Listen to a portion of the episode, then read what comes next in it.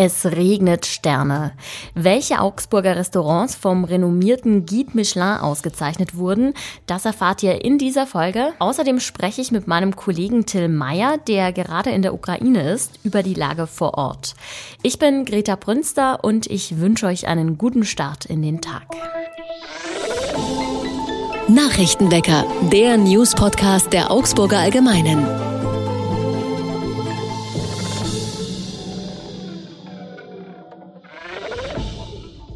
Der bekannte Restaurantführer Guide Michelin hat seine Sterne für das Jahr 2022 vergeben und Augsburg hat diesmal ganz gut abgeräumt. Insgesamt vier Sterne für drei Köche gab es diesmal. Darunter waren zwei alte Hasen, wenn man so will. Simon Lang vom Sartori des Hotel Maximilian hat seinen Stern in diesem Jahr bereits zum vierten Mal verteidigt und Christian Grünwald hat sich seine zwei Sterne im August ebenfalls wieder bestätigen lassen. Doch diesmal ist noch ein weiterer Koch dabei. Es handelt sich um Benjamin Mitchelle vom Restaurant Alte Liebe. Er hat sich über seinen Stern sehr gefreut und gesagt, er sei überwältigt. Der Verdienst gebühre aber der gesamten Mannschaft in der Küche. Nachhaltigkeit ist für Mitchelle und seine Frau Ines ein großes Thema. Mit ihr, einer Gartenbauingenieurin, hat er die alte Liebe Gärtnerei ins Leben gerufen und kann nun sowohl sich selbst als auch weitere Gastronomen mit biozertifiziertem Gemüse beliefern. Sternekoch Grünwald hofft, dass die Augsburgerinnen und Augsburger die hochwertige Gastronomie in ihrer Stadt zu schätzen wissen. Dass es mittlerweile drei Betriebe mit Michelin-Stern gibt, sollte für alle Feinschmecker Politiker ein Ansporn sein, findet er.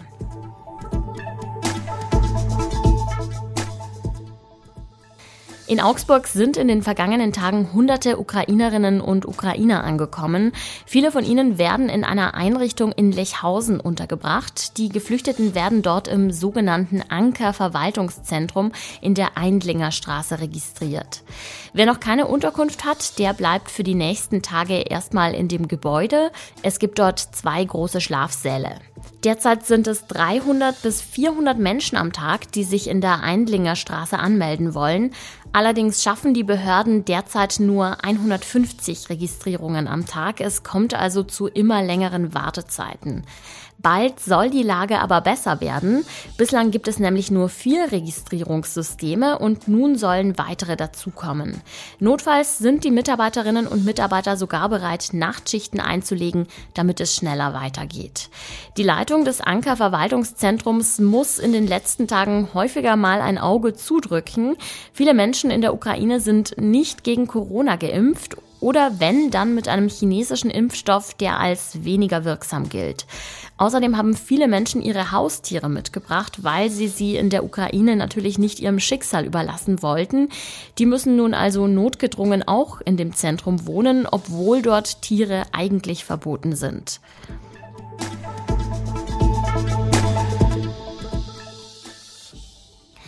Ein Jahr lang mussten die 2800 Beschäftigten bei Premium Aerotech in Augsburg um ihren Arbeitsplatz zittern.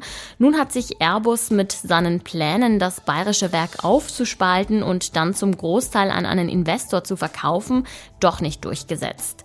Für die Angestellten heißt das erstmal aufatmen. Wie es in den nächsten Monaten für Premium Aerotech weitergeht, das bleibt allerdings noch unklar. Auf alle Fälle deutet sich an, dass der Name Premium Aerotech auf Dauer verschwinden könnte. Am Ende hat sich für Augsburg sicherlich auch das Engagement von Ministerpräsident Markus Söder ausgezahlt, der sich gegen eine Zerschlagung und einen teilweisen Verkauf des Standortes gegenüber dem Airbus-Management stark gemacht hat.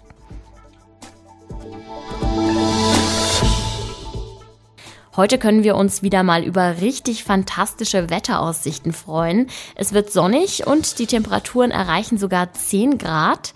Erst am Abend wird es dann wieder kühler. In der Nacht sinken die Werte dann auf minus 3 Grad. Jeden Tag sehen wir Bilder und Videos und lesen Nachrichten über das Leid der Menschen in der Ukraine.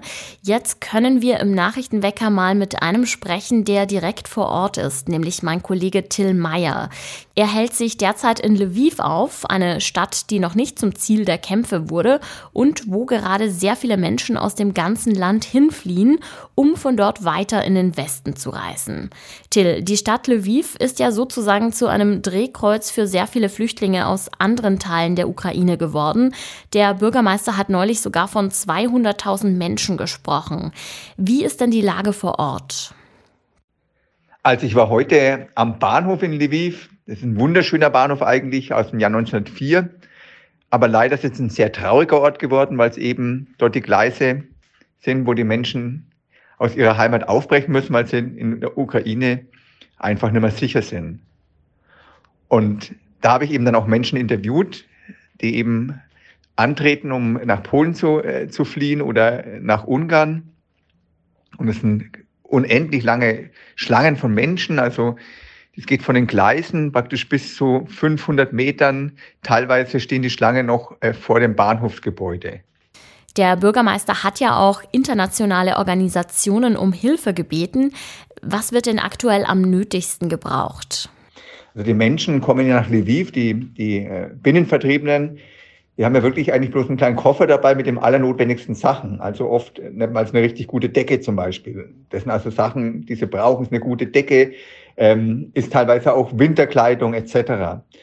Aber ich warne davor, ähm, das Deutsche Rote Kreuz zum Beispiel hat auch darauf aufmerksam gemacht, dass es wenig Sinn macht, da jetzt ähm, ziellos äh, auf eigene äh, Faust Aktionen auf die, auf die Wege zu bringen und die Sachen zur Grenze zu fahren.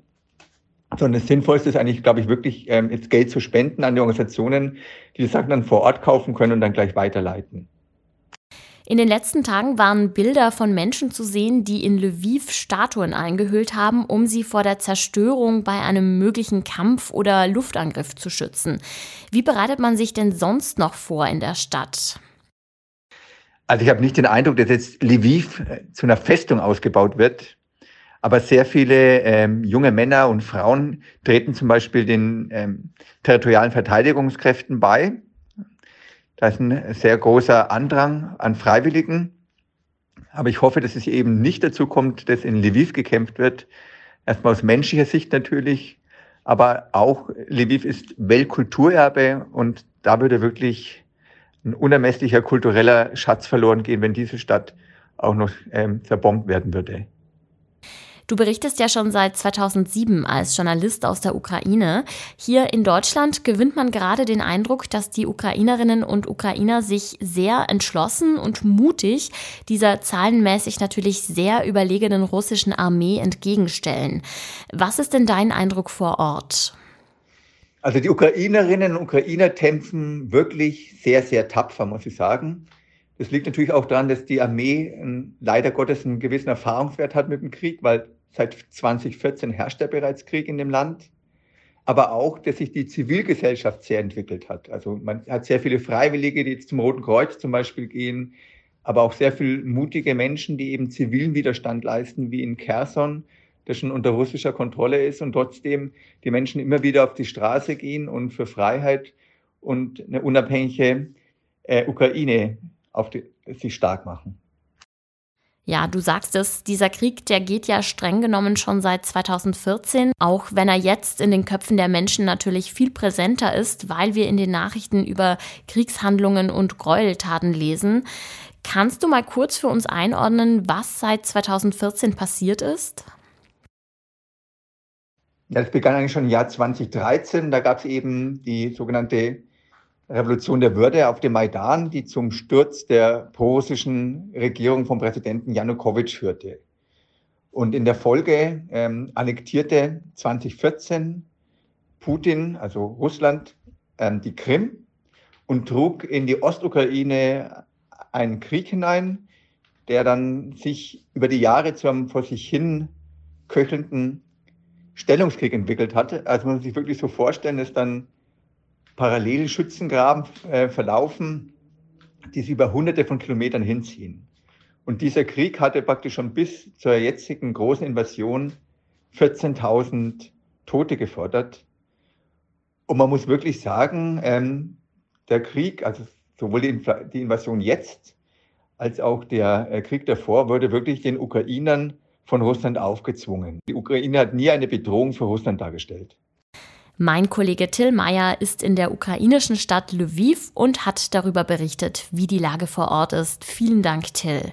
Und wenn ihr mehr aus Lviv lesen wollt und vor allem sehen wollt, dann findet ihr Bilder und Berichte aus der Ukraine auf Tills Website.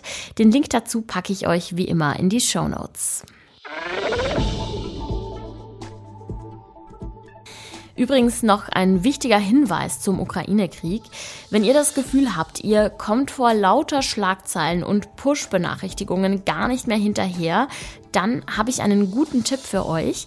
Die Augsburger Allgemeine verschickt künftig jeden Abend ein Update zu den wichtigsten Geschehnissen.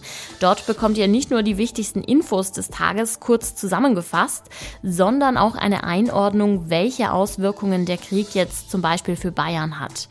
Wenn ihr euch jetzt fragt, wie ihr an das Update kommt, ist es ganz einfach. Ladet euch die App der Augsburger Allgemeinen in eurem App Store runter und abonniert in der App dann die Push-Benachrichtigungen. Und als kleiner Rausschmeißer gibt es heute mal einen Ratgeber und zwar zum Thema Tanken. Die Preise an der Zapfsäule sind zuletzt leider ganz schön gestiegen. Auch das ist natürlich eine Folge des Ukraine-Kriegs bzw. der westlichen Sanktionen gegen Russland. Was könnt ihr nun also tun, um wenigstens ein paar Cent zu sparen? Der ADAC sagt, dass sich Fahrten über die Grenze tatsächlich nur für Menschen lohnen, die auch wirklich in Grenznähe wohnen, also zum Beispiel an der Grenze zu Österreich. Sonst ist es besser, abends zu tanken, zum Beispiel so zwischen 19 und 22 Uhr. Da ist der Sprit nämlich meist am günstigsten. Morgens sind die Preise hingegen am höchsten. Außerdem steigen die Preise auch dann, wenn viele Menschen auf der Straße unterwegs sind, also zum Beispiel bei Schulferien oder am Wochenende. Und das ist jetzt natürlich nichts Neues, aber gerade bei dem tollen Wetter kann man für kurze Strecken natürlich auch mal problemlos aufs Radl umsteigen oder einfach zu Fuß gehen. Also startet gut rein in den Tag und genießt das tolle Wetter. Mein Name ist Greta Brünster. Ich stehe auch morgen wieder für euch am Mikro. Bis dahin sage ich danke fürs Zuhören und macht's gut. Nachrichtenwecker ist ein Podcast der Augsburger Allgemeinen. Alles, was in Augsburg wichtig ist, findet ihr auch in den Show Notes und auf augsburger-allgemeine.de.